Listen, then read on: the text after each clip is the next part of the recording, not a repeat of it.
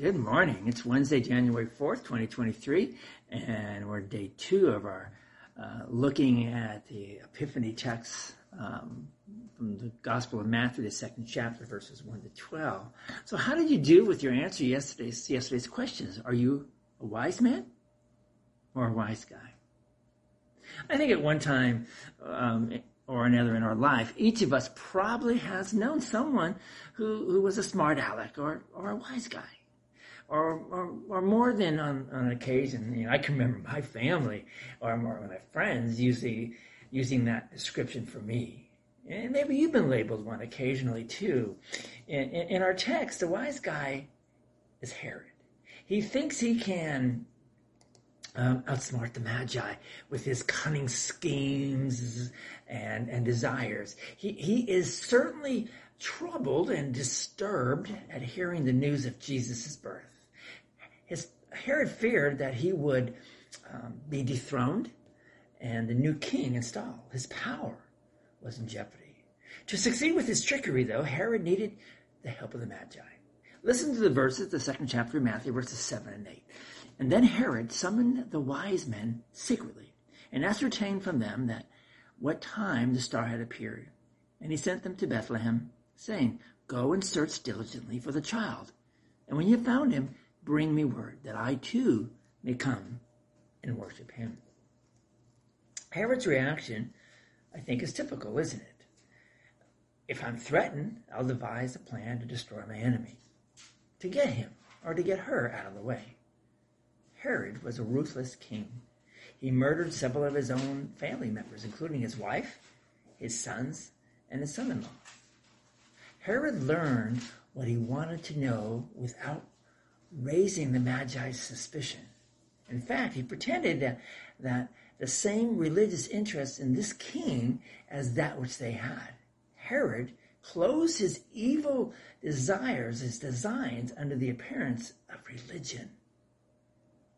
He was a pretty wise guy. I see a little bit of each one of us in Herod. Not that we want to kill Jesus, but that we might sometimes fake adoration and praise. We tease Jesus. Maybe we tease Jesus with our inconsistent worship, or whenever it's convenient to study his word. Are we acting like a wise guy? Calling ourselves Christians, but behaving differently at home, at work, at school? When people think of you, do they automatically associate you with being a Christian?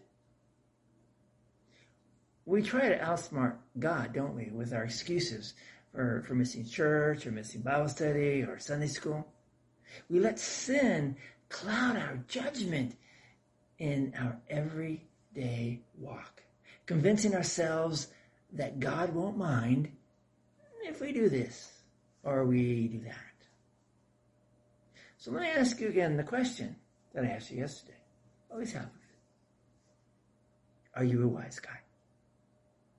Pray with me. Dear Heavenly Father, forgive me. Forgive me for the times that, I am a wise guy. Help me to worship you, to glorify you, to praise you, to follow you, as Jesus, your son, my Savior, did. In his name I pray. Amen. Are you a wise guy?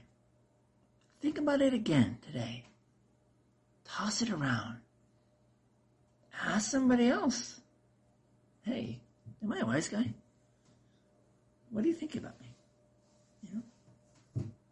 Work through that. And tomorrow, we'll take a look again. We'll look at the visit of the wise men. And let's see where that leads us. Go in peace. Serve the Lord. Thank you so much for being with us today. You take care. God bless.